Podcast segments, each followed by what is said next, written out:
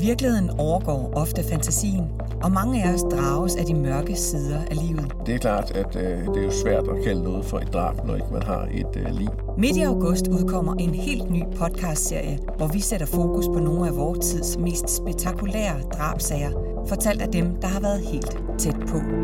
Der muligvis var nogle blodstænk eller nogle blodpletter på øh, entregulvet, og det så lidt underligt ud derude på, på stedet. Vi kommer omkring efterforskning og politiets hårde arbejde, En kortvarig kampsituation eller andet, så er det jo ikke alle knivstikkene, der i sig selv er af en dræbende karakter.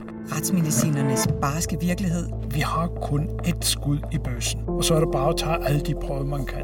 kriminalteknikernes jagt på fældende beviser, Man fandt en eller to kindtænder eller to tænder. Der var nogle mærker nede i betongulvet, ligesom efter en øks. og sidst men ikke mindst rettergang og domfældelse. Udgangspunktet i dansk ret, det er, at et drab, det koster i størrelsesorden af 12 år.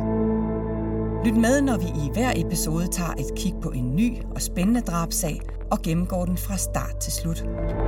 Mit navn er Stine Bolter. Jeg er kriminalreporter og vært på podcasten Danske Drabsager. Lyt til første episode fra midten af august.